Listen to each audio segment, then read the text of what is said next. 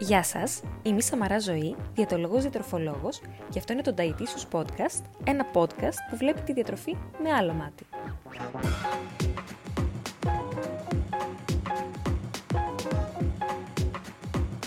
Στόχος μου είναι μέσα από κάθε επεισόδιο του Dietitious Podcast να ταυτιστείτε, να διαφωνήσετε, να προβληματιστείτε και να εμπλουτίσετε τις γνώσεις σας για τη διατροφή.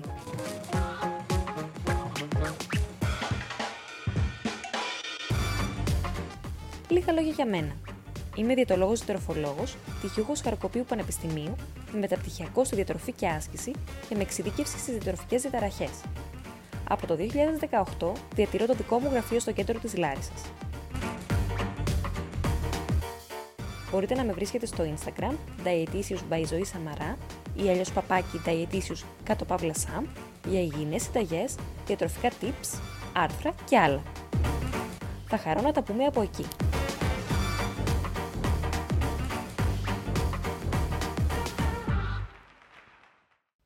Γεια σας και καλώς ήρθατε σε ένα ακόμη επεισόδιο του Dietitious Podcast.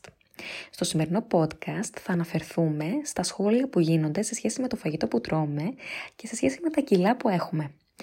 Πριν λίγο καιρό σας είχα ανεβάσει στο Instagram ένα περιστατικό που συνέβη σε μια διαιτώμενή μου που βρίσκεται στο εξωτερικό ε, η οποία ήταν στο σούπερ μάρκετ, έκανε τα ψώνια της και ξαφνικά πήγε ένα άτομο το οποίο δεν το έχει ξαναδεί ποτέ στη ζωή της, το τονίζω αυτό, και είδε δύο πράγματα στο καλάθι της διατομενής μου που δεν του άρεσαν, τα πήρε, τα αφαίρεσε και της έκανε και το σχόλιο.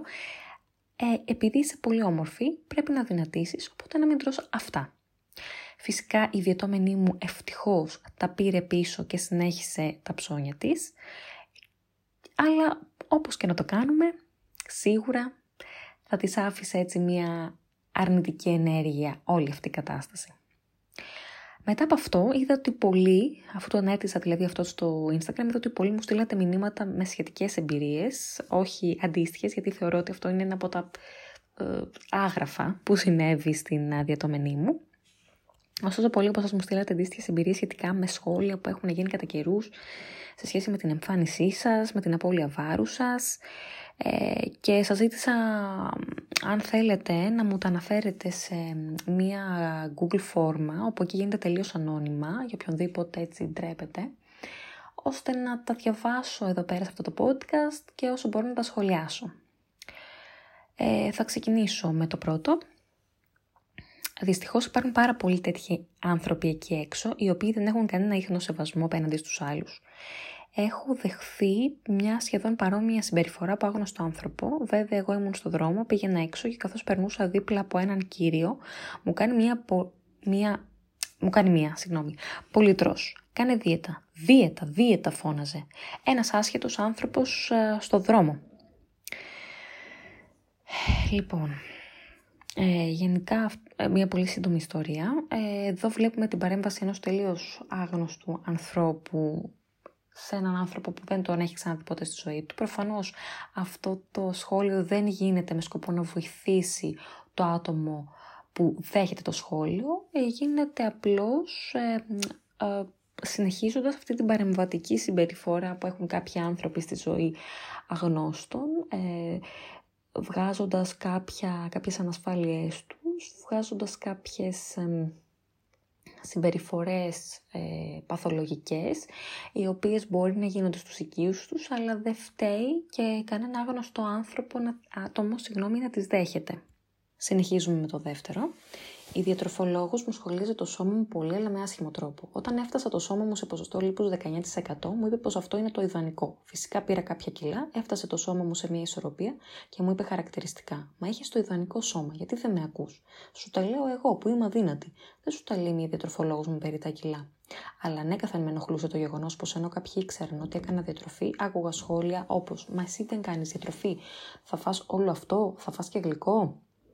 Εδώ βλέπουμε ότι στο συγκεκριμένο άτομο το σχόλιο έγινε από συνάδελφο και είναι αλήθεια ότι πολλοί μου το είπατε αυτό. Ε, γενικά ε, και μια συμβουλή προς συναδέλφους που το κάνουν γιατί ξέρω ότι περισσότεροι δεν το κάνουν ωστόσο υπάρχει μια ψηφία που το κάνει να δώσω μια συμβουλή ότι δεν θα αποτελέσει κίνητρο για τον διαιτώμενο ένα αρνητικό σχόλιο σε σχέση με το βάρος του. Δεν θα του δώσει όθηση στο να συνεχίσει τη διατροφή, ίσα ίσα, θα ενισχύσει το ίδιο αρνητικό συνέστημα που το έχουν κάνει να νιώθει ε, το περισσότερο μέρος του περιγυρού του. Εμείς δεν είμαστε εκεί για να κάνουμε, να ενισχύσουμε αυτό το αρνητικό συνέστημα, να κάνουμε το άτομο να ακούσει ακόμα ένα αρνητικό σχόλιο σε σχέση με το βάρος του. Αντίθετα, είμαστε εκεί για να κάνουμε τον διαιτώμενο να νιώσει καλύτερα με την εικόνα του, οποιαδήποτε είναι και αυτή. Δεν είμαστε εκεί πέρα για να του πούμε αδυνάτησες, άρα ομόρφινες. Δεν είμαστε εκεί για να του πούμε πω, τι κουκλά έγινες, ε, έχεις μεγάλη διαφορά από τότε που σε είδα πρώτη φορά και τα λοιπά και τα λοιπά. Σας τα λέω όλα αυτά γιατί είναι πράγματα τα οποία έχουν υποθεί και μου έχουν μεταφερθεί. Οπότε, γενικώς εμείς οι διαιτολόγοι καλό είναι να μιλάμε με δεδομένα και όχι με βάση την εικόνα που έχουμε διαμορφώσει αναταίτη στο μυαλό μας για το ιδανικό σώμα. Οπότε, ε, δεν είναι υποχρεωμένος ο διαιτώμενός μας να μας ακούσει σε σχέση με το πώς εμείς τον βλέπουμε. Εμείς τον συμβουλεύουμε με βάση τα ερευνητικά δεδομένα και με βάση αυτά που βλέπουμε στις μετρήσεις και φυσικά κρίνουμε και το άτομο που έχουμε απέναντί μας. Αν είναι ένα άτομο το οποίο μας βγάζει ένα, α, μια άσχημη, ότι έχει μια άσχημη εικόνα για τον εαυτό του και πιστέψτε με, αυτό φαίνεται με το καλημέρα αν είσαι ένας έμπειρος διαιτολόγος, ε, αν λοιπόν έχουμε ένα τέτοιο άτομο, καλό θα ήταν να μην κάνουμε τέτοια σχολιάκια. Πάνω σε αυτό, να πω και για άλλο ένα σχόλιο που μου μετέφερε μια διατόμενή μου ότι τη είχε κάνει παλαιότερα ένα συνάδελφος. Είχε πάει λοιπόν η διατόμενή μου με ένα κόκκινο παντελόνι στη συνεδρία και η διαιτολόγος τότε της είπε τολμηρή, επειδή φοράει κόκκινο χρώμα και δεν είναι 40 κιλά. Ε, και μάλιστα η διατολόγος εκείνη τη μέρα φορούσε ένα λευκό παντελόνι και της λέει «Άντε, σου εύχομαι να φορέσεις και λευκό παντελόνι». Το ίδιο άτομο λοιπόν μου μετέφερε και ένα σχόλιο από έναν άλλο διατολόγο που είχε πάει παλαιότερα όταν του ζήτησε του συνοδέλφου η διαιτώμενη να μην, αν γίνεται να μην μαγειρεύει ξεχωριστό φαγητό σε σχέση με την οικογένεια, γιατί της ήταν πολύ δύσκολο χρονικά και πρακτικά και είναι πολύ το σεβαστό φυσικά γιατί δεν ζούμε ε, απλά για να κάνουμε δίαιτα. Η δίαιτα πρέπει να προσαρμοστεί στις, α, στην καθημερινότητά μας και στις υποχρεώσεις που έχουμε μέσα στην ημέρα μας. Ε, Της είπε λοιπόν ο συνάδελφος μετά από αυτό το αίτημα ότι μα έτσι πως είσαι δεν έχεις άλλη επιλογή ε, τώρα που σας τα λέω αυτά, εγώ έχω ανεβάσει μία μικρή πιεσούλα, γιατί δεν είναι σχόλια τα οποία πρέπει να γίνονται από κανέναν, πόσο μάλιστα από έναν επιστήμονα υγείας και από έναν επιστήμονα που ασχολείται με την ψυχολογία του ατόμου που κάνει δίαιτα. Γιατί εμείς οι διαιτολόγοι, καλώς κακώς, καλούμαστε να κουβουτσάρουμε πάρα πολύ το ψυχολογικό κομμάτι όλου αυτού. Οπότε θα το τονίσω και θα το ξανατονίσω γιατί είναι πράγματα τα οποία γίνονται συστηματικά και ξέρω ότι μέχρι ε, σε ένα σημείο γίνονται γιατί ο διαιτολόγος θεωρεί ότι έτσι θα ενισχύσει το κίνητρο του διαιτώμενου. Όχι σε καμία περίπτωση δεν ενισχύεται έτσι το κίνητρο του διαιτώμενου. Ενισχύεται η αρνητική εικόνα που έχει ο διαιτώμενος σε σχέση με το σώμα του, ενισχύονται οι αρνητικές σκέψεις, ενισχύονται οι τύψεις που θα νιώσει ο διαιτώμενος όταν θα φάει ένα πιο λιπαρό γεύμα ενισχύεται όλη αυτή η λογική και όλη αυτή η ψυχολογία που έχει φέρει τον διαιτώμενο σε ένα υπέρβαρο ή μία παχυσαρκία. Θέλει στήριξη ο διαιτώμενος, θέλει να πηγαίνουμε με τα νερά του, χωρίς αυτό να σημαίνει ότι του χαϊδεύουμε τα αυτιά, να πηγαίνουμε με τα νερά του εννοώντας να ε, ανταποκρινόμαστε σε αυτό που βλέπουμε. Να μην τον κάνουμε, να μην του δημιουργήσουμε κόμπλεξ και να μην ε, είμαστε η διαιώνιση ενός προβλήματος. Και συνεχίζοντας λοιπόν στο δεύτερο στην ουσία σχόλιο, που δέχθηκε λοιπόν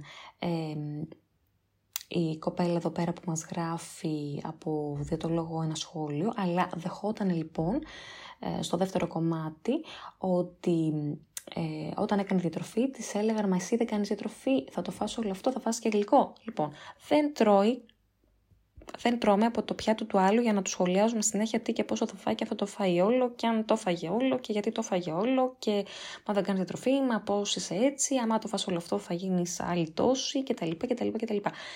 Δεν έχουμε κανένα δικαίωμα να σχολιάζουμε το πιάτο του ανθρώπου που έχουμε απέναντί μας. Κανένα μα κανένα δικαίωμα, όποιος και αν είναι αυτός, γιατί ε, είναι δική του επιλογή.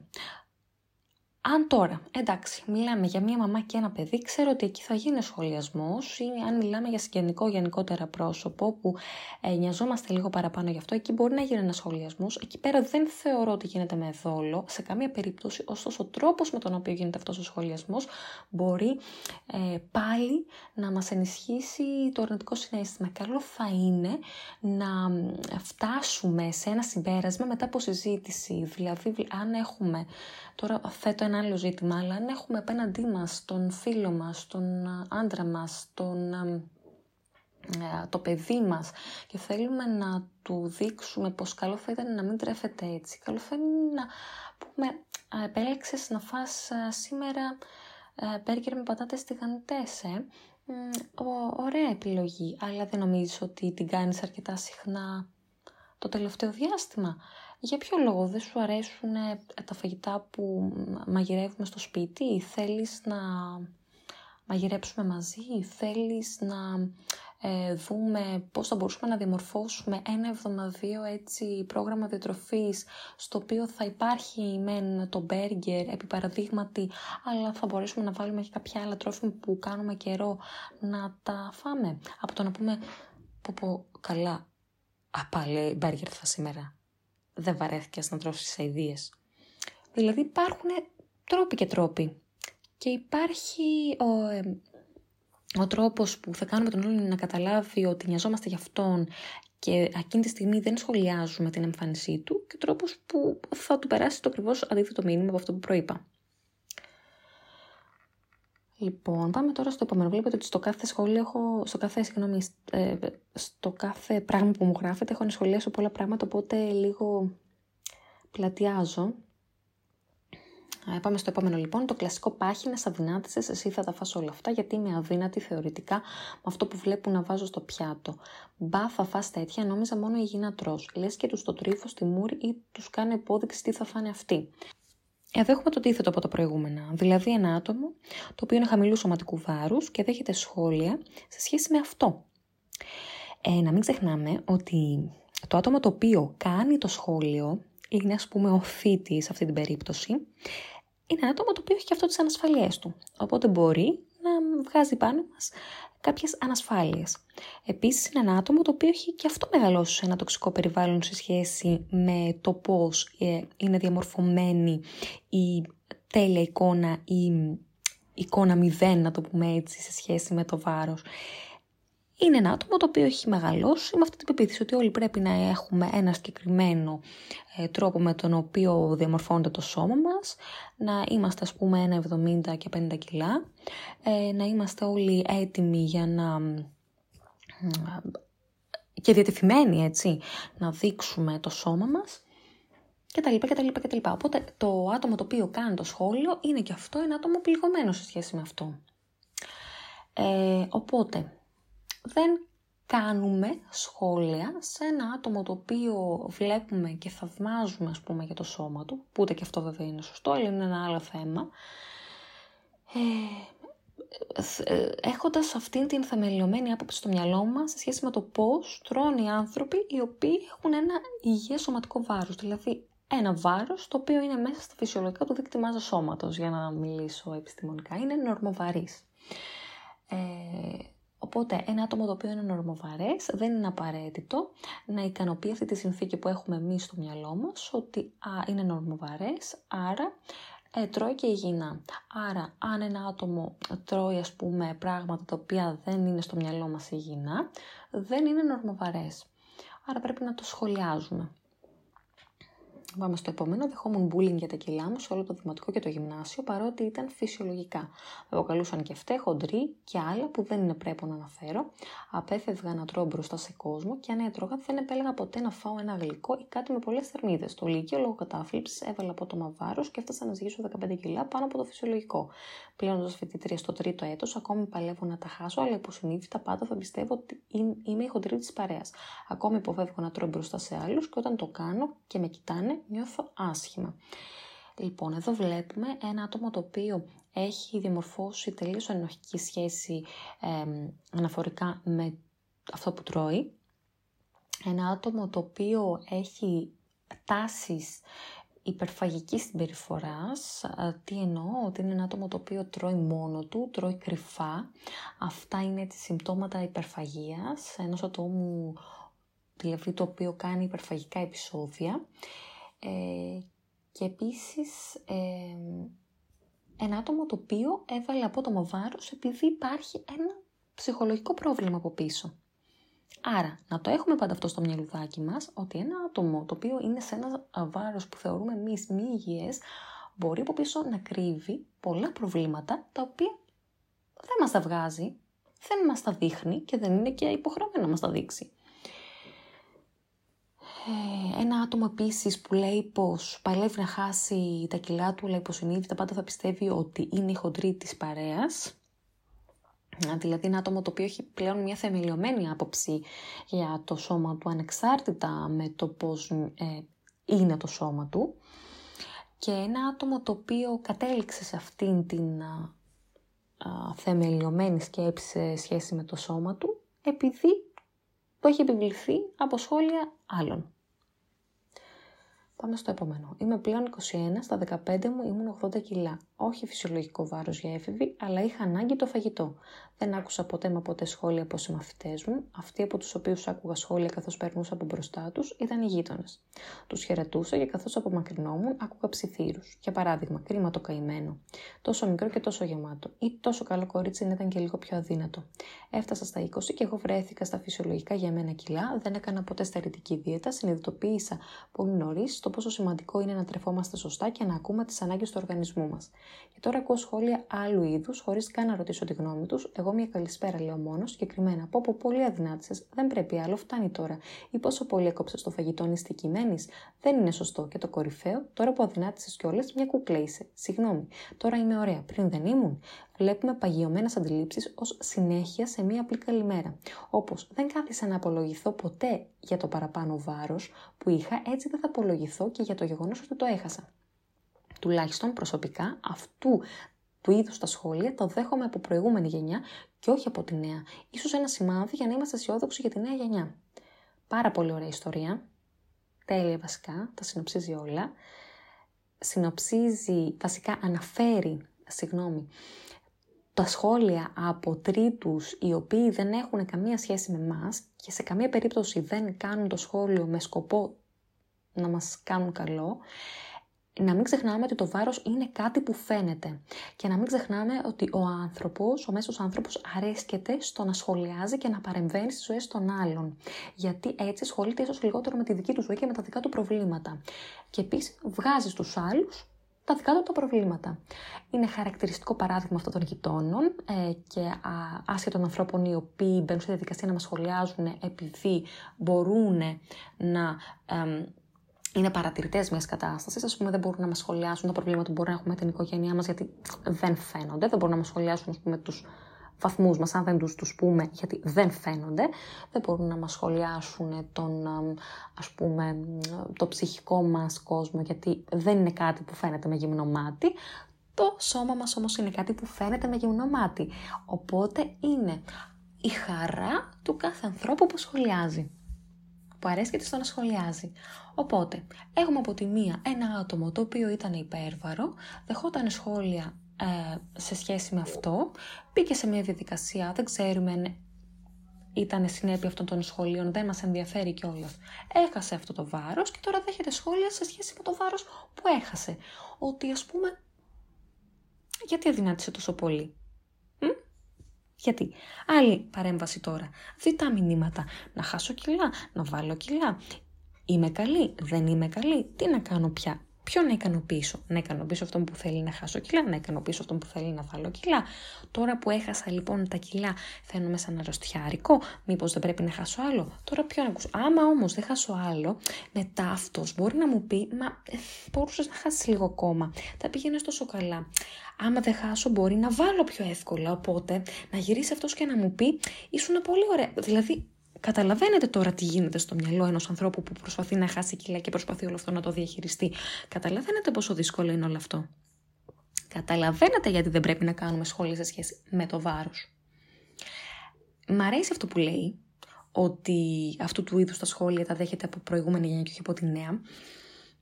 Μακάρι, θέλω πάρα πολύ να το πιστέψω ότι συμβαίνει αυτό, αν και δεν το βλέπω καθημερινά να γίνεται, θέλω πάρα πολύ να το πιστέψω θα μείνω αισιόδοξη σε αυτό, ότι θέλω πάρα πολύ να πιστέψω ότι αυτά τα σχόλια θα γίνονται από τη νέα γενιά. Ε, πάλι τώρα σε αυτή την ιστορία, το σχόλιο τώρα που δυνάτησες κιόλας μια κούκλα είσαι, το είπα και πριν, θα το ξαναπώ. Δεν συνδέουμε την απώλεια βάρους με την ομορφιά ή την, ή την αύξηση βάρους με την ασχήμια αποφεύγουμε τα σχόλια «έχασες κιλά, πόσο ομόρφινες». Μπορούμε, αν είναι πολύ δικό μας άτομο, να κάνουμε ένα ευγενές σχόλιο σε σχέση με την απώλεια πρόσληψη βάρους, ωστόσο δεν θα πρέπει σε καμία περίπτωση αυτό το σχόλιο να είναι ε, συνδεδεμένο με καταστάσεις οι οποίες έχουν σχέση με την έκθεση στο σώμα, π.χ. αδυνάτησες τι ώρα θα πηγαίνουμε παραλία, ε, αδυνάτησες τι ώρα θα μπορείς να φοράς αυτά τα ρούχα ή αδυνάτησες τι όμορφη που είσαι, υπάρχει τι άσχημη που είσαι και ούτω, και ούτω καθεξής. Εγώ θα συμβούλευα γενικότερα να μην κάνουμε σχόλια σε σχέση με το βάρος, αλλά αν θέλουμε να κάνουμε σχόλια, ντε και καλά, δεν μπορούμε να το αποφύγουμε, να μην συνδέουμε το σχόλιο σε σχέση με το βάρος με την εμφάνιση κάποιου. Πάμε στην επόμενη ιστορία. Συνεχής σχολιασμός από γιαγιά και παππού. Δεν ξέρω ποια ιστορία να πρώτο αναφέρω και όπως όλοι θα καταλάβαιναν, όταν αυτό είναι στο κοντινό περιβάλλον, το άτομο που ασκεί κριτική, η κριτική αυτή είναι μόνιμη και σε επηρεάζει πολύ. Θα αναφέρω αυτό το παράδειγμα. Ζώντας λίγους μήνες στο εξωτερικό, αναφέρω από το τηλέφωνο στη γιαγιά ότι η πόλη μου είναι η πρωτεύουσα του παραδοσιακού μεζέ της χώρας. Και τη εξηγώ περί τίνος πρόκειται, ενθουσιασμένη που δοκιμάζω νέες γεύσεις. Λογικό πιστεύω. Γιατί μου απάντησε. Ε, εσύ να μην τρως πολύ και παχαίνεις, έχετε και τίποτα γλυκά εκεί. Πρόσεχε με γλυκά το καλοκαίρι που σε είδα και είχες αδυνατήσει, ήσουν τόσο ωραία. Τώρα πάμε στο εντελώς αντίθετο. Ένα σχόλιο που γίνεται από το κοντινό περιβάλλον από ένα άτομο που θεωρητικά μας νοιάζεται. Βασικά όχι θεωρητικά, ουσιαστικά μας νοιάζεται, πιστεύω, η γιαγιά και ο παππούς. Απλά δυστυχώς έχουν μεγαλώσει με λίγο διαφορετικές αντιλήψεις που η αλήθεια είναι ότι σε αυτή την περίπτωση καλό θα είναι εμείς να μπαίνουμε στη διαδικασία να έχουμε κριτική σκέψη και να μπορούμε να τις απομονώνουμε και να καταλαβαίνουμε ότι αυτοί οι άνθρωποι έχουν κάποιες θεμελιωμένες απόψεις τις οποίες αν δεν μπορεί ένας μικρότερος να αλλάξει, είναι σίγουρα δεν μπορεί να τις αλλάξει ένας ηλικιωμένος άνθρωπος. Οπότε, σε αυτή την περίπτωση εγώ θα πω ότι τα σχόλια ναι, θεωρώ πως γίνονται για το καλό μας, απλά δεν εκφράζονται με το σωστό τρόπο, γιατί αυτοί οι άνθρωποι έχουν μεγαλώσει διαφορετικά.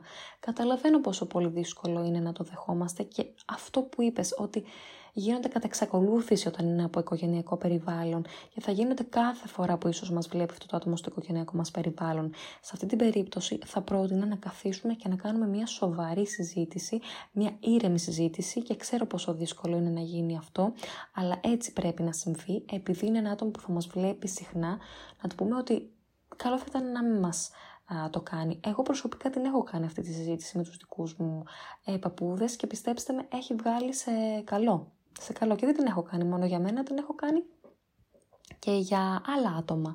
Δηλαδή δεν, δεν τους έχω ζητήσει να μου κάνουν εμένα σχόλια, έχω ζητήσει όμως να μην κάνουν σχόλια σε άλλα άτομα. Και πραγματικά είχε αποτέλεσμα.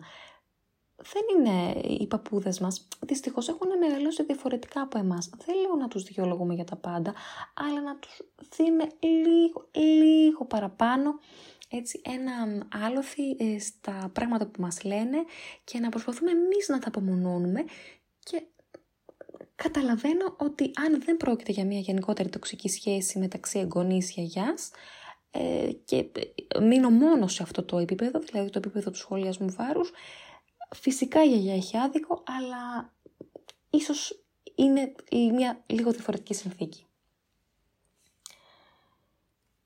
Πάμε στο επόμενο, στην επόμενη ιστορία.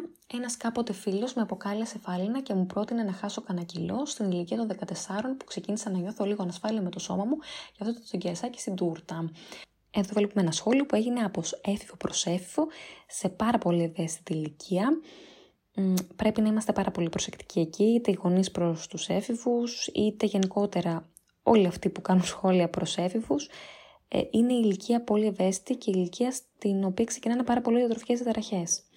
Οπότε, αν θέλουμε να συμβουλεύσουμε έναν έφηβο σχέση με το βάρος του, καλό θα ήταν να το κάνουμε πάρα, πάρα πολύ ε, με πάρα πολύ συγκεκριμένο τρόπο και καλό θα ήταν να συμβουλευτούμε κάποιο ειδικό πριν σχολιάσουμε το παιδί μας, ας πούμε, ή τον φίλο έφηβό μας, ε, αν θέλουμε όντως να τον βοηθήσουμε.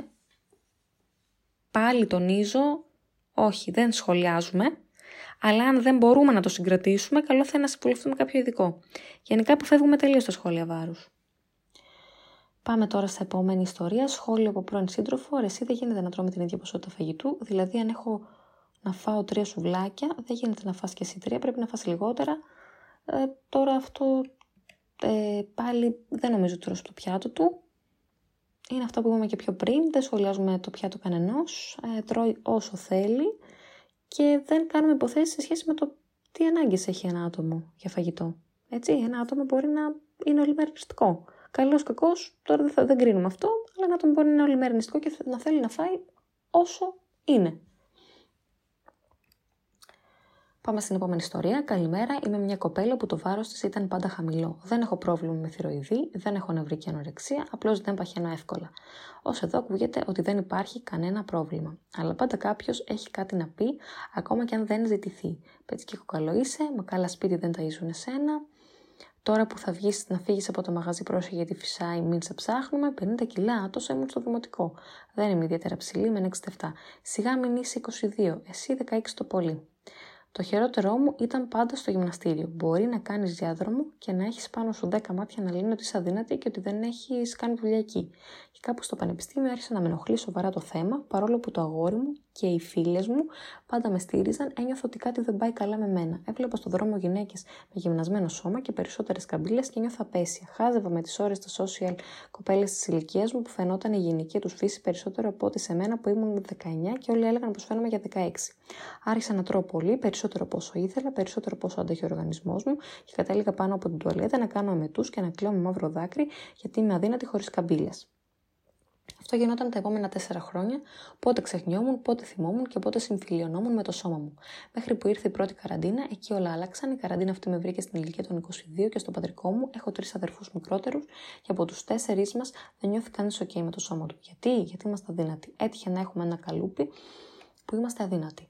Τα αδέρφια μου σε χειρότερη κατάσταση γιατί την αγόρια θεωρούσαν πως δεν θα νιώθουν έλξη τα κορίτσια από μια στέκα και φυσικά όπως και εγώ έτσι και εκείνοι είχαν κάνει εξετάσεις, είχαν μιλήσει με διατροφολόγους που απλά έλεγαν να χαιρόμαστε που το σώμα κρατάει μόνο του τρομερή ισορροπία.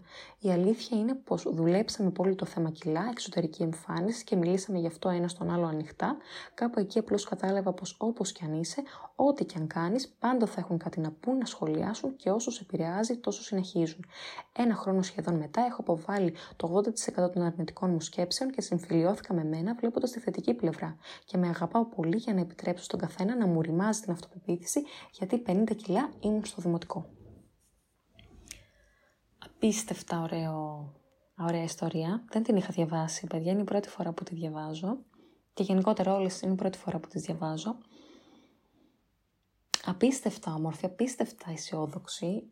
Εδώ τονίζεται το θέμα του έχω χαμηλό βάρος, άρα εδώ έρχεται πιο εύκολα σχολιασμός, γιατί ε, αν σκεφτούμε μία φορά να σχολιάσουμε ε, ένα άτομο που έχει υψηλό βάρος, γιατί θα έχουμε στο νου μας ότι α, ίσως δεν νιώθει καλά με αυτό, α, να μην το κάνω αυτό το σχόλιο επειδή έχει έρθει τώρα και στην Ελλάδα η πολιτική ορθότητα και τη θυμηθήκαμε, οπότε μπορεί να μπει σαν, σαν σκέψη σε ένα άτομο που πάει να κάνει σχόλιο σε ένα άλλο άτομο υπέρβαρο, σε ένα άτομο νορμοβαρές ή σε ένα άτομο με χαμηλό βάρος, δεν θα μπει αυτή η σκέψη, δεν θα σκεφτεί καθόλου ένα άτομο να σχολιάσει το βάρος του, γιατί θα θεωρεί ότι αυτό το άτομο είναι πολύ ok με αυτό, αφού είναι αδύνατο, αφού είναι σύμφωνα ε, σχετικά με τα πρότυπα που έχουμε συνηθίσει σε σχέση, ότι είναι υγιή σε σχέση με το σώμα. Οπότε εδώ γίνεται πολύ πιο εύκολο το σχόλιο.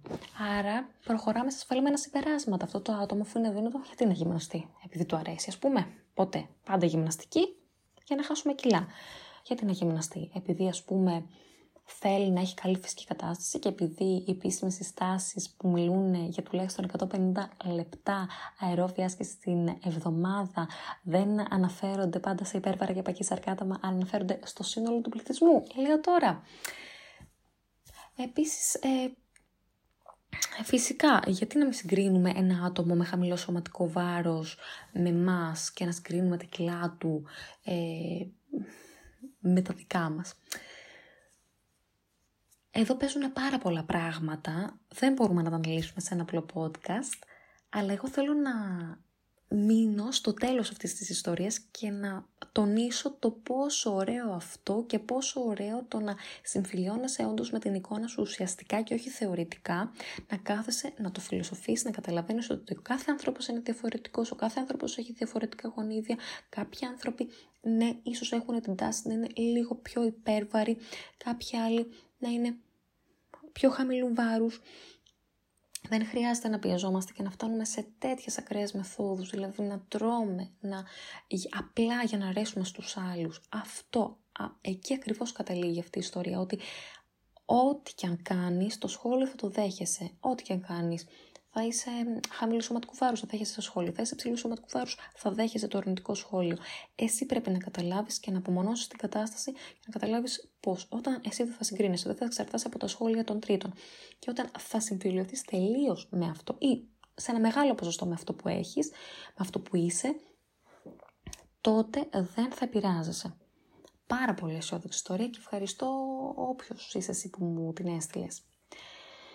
Πάμε στην επόμενη. Πήγα να δοκιμάσω ρούχα πριν λίγες μέρες. Η πολίτρια έλεγε συνεχώς ότι είμαι αδύνατη, μου κάνουν όλα και ότι αυτά τα ρούχα είναι για αδύνατες κοπέλες και τέτοια. Μέχρι και καλά. Όταν πήγα να δοκιμάσω, την άκουσα να λέει: Μη μου έρθεις ε, σε λίγα χρόνια τέλος πάντων και έχεις βάλει κιλά όμως. Καταλαβαίνω ότι μάλλον ήταν καλό προαίρετο, αλλά βρίσκομαι στη διαδικασία ανάκαμψης από διατροφική διαταραχή και πραγματικά αυτό ήταν το μόνο που δεν ήθελα να ακούσω. Το σκεφτόμουν πέντε μέρες. Απλά είναι δύσκολο να προσπαθείς να αποκτήσεις την υγεία σου πίσω σε μια κοινωνία που προάγει κάθε συμπεριφορά που με οδήγησε σε σημείο να ζυγίσω μέχρι και την κανέλα.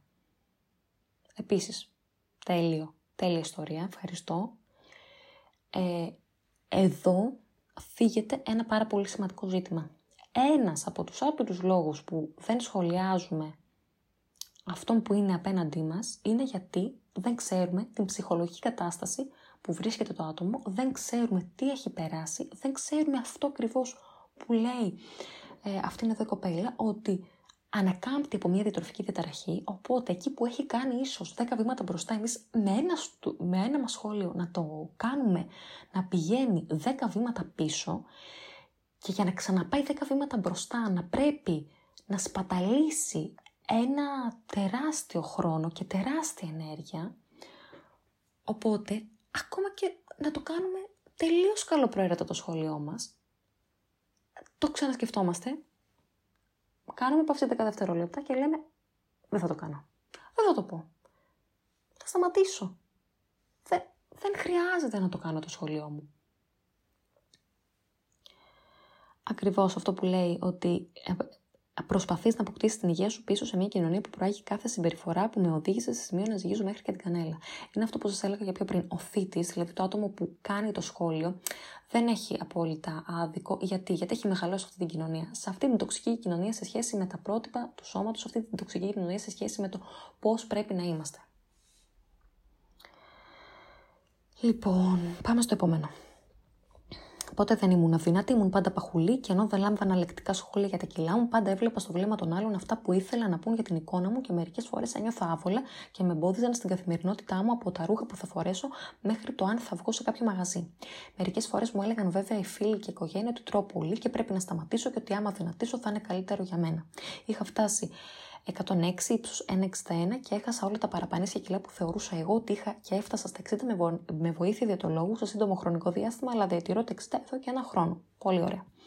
Από εκεί που μου έλεγαν λοιπόν να σταματήσω να τρώω τόσο πολύ πια οι φίλοι και η οικογένειά μου, μου λέει ότι είμαι λιπόσαρκη, ότι δεν τρώω όσο πρέπει, ότι υποσυτίζομαι και ότι πρέπει να πάρω λίγα κιλά. Με κάνουν αρνητικά σχόλια για το γεγονός ότι έχω μειώσει το κρέας ή για το ότι τρώω βρώμη, νερόσπορο, φαγόπυρο, ρεβίφια και τσία και άλλα τέτοια. Αυτοί που στην αρχή με ενθάρρυναν να μπω σε αυτή τη διαδικασία. Τα σχόλια που λαμβάνω τώρα είναι πολύ πιο έντονα από αυτά που λάμβανα όταν είχα παραπάνω κιλά και αυτό εμένα μου δημιουργεί σύγχυση γιατί είναι η πρώτη φορά που νιώθω όμορφη με τον εαυτό μου, νιώθω αυτοπεποίθηση, τρώω πράγματα που κάνουν καλό στον οργανισμό μου και νιώθω ότι μπορώ να κάνω πράγματα που δεν μπορούσα. Ποτέ πια δεν μιλάω για τις ποσότητες φαγητού μου, γιατί μου λένε χαρακτηριστικά ότι τρώω μόνο αέρα και νερό, ότι η διατροφή μου είναι σαν ενορεκτικού, ότι υποσυτίζομαι, ενώ οι εξετάσεις αίματος μου είναι άριστες. Και τρώω και απ' έξω και κρέπες και πίτσες και σουβλάκια και δεν μου λείπει κάτι από, την, από τον παλιό μου τρόπο ζωής. Και δεν θα με επηρέαζαν τόσο αν δεν έκανε υπερφαγικά επεισόδια, γιατί ακόμα προσπαθώ να το βρω με την ισορροπημένη διατροφή. Και με όλα αυτά τα σχόλια καταλήγω να μην έχω σαφή εικόνα για το αν μοιάζω αδύνατη, καχεκτική ή παχουλή στα όρια του αδύνατου. Απλά δεν ξέρω γιατί δεν στέκονται στο πόσο καλύτερα νιώθω τώρα ή αν βλέπουν κάτι που εγώ δεν μπορώ να δω. Πάλι διτά μηνύματα. Έχεις παραπάνω κιλά, πρέπει να τα χάσεις. Τα χάνεις, πρέπει να τα ξαναπάρεις. Γιατί δεν τρως υγιεινά, τρως υγιεινά γιατί τρως τόσο υγιεινά θα τρελαθούμε πραγματικά. Ένα άτομο που δέχεται τέτοια σχόλια είναι λογικό να μην μπορεί να βρει την ισορροπία και να μην μπορεί να καταλάβει τη σύγχυση στα μηνύματα που λαμβάνει. Και καταλήγουμε στο ίδιο συμπέρασμα, μην, μην σχολιάζετε το πιάτο του άλλου, μην σχολιάζετε τις διατροφικές του επιλογές. Αν θέλετε να τις σχολιάσετε, κάντε τις με τον τρόπο που σας πρότεινα προηγουμένως. Μην είστε παρεμβατικοί, να είστε ε, ανοιχτή στην, στο ενδεχόμενο συζήτησης και διερεύνησης ίσως ε, των λόγων και των αιτιών που συμβαίνουν κάποια πράγματα που σε εσάς φαίνονται περίεργα, αν και μόνο αν πρόκειται για άτομο πάρα πολύ στενός σας. Και αν φυσικά σας ζητηθεί. Έτσι.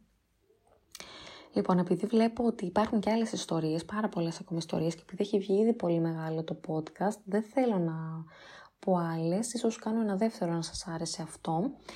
Ε, απλά κλείνοντας, να σας πω ότι έχω και σχετική ανάρτηση στο Instagram μου σε σχέση με τα σχόλια για το βάρος. Ε, το βάρος λοιπόν, τελειώνοντας, είναι κάτι που φαίνεται και κάτι με το οποίο ασχολούνται οι περισσότεροι άνθρωποι. Το μυστήριο βέβαια σε όλο αυτό είναι πως ένα μεγάλο μέρος των ατόμων που δέχονται αρνητικά σχόλια για το δικό τους βάρος από τρίτους είναι αυτό που θα κάνει τα ίδια αρνητικά σχόλια σε άλλα άτομα.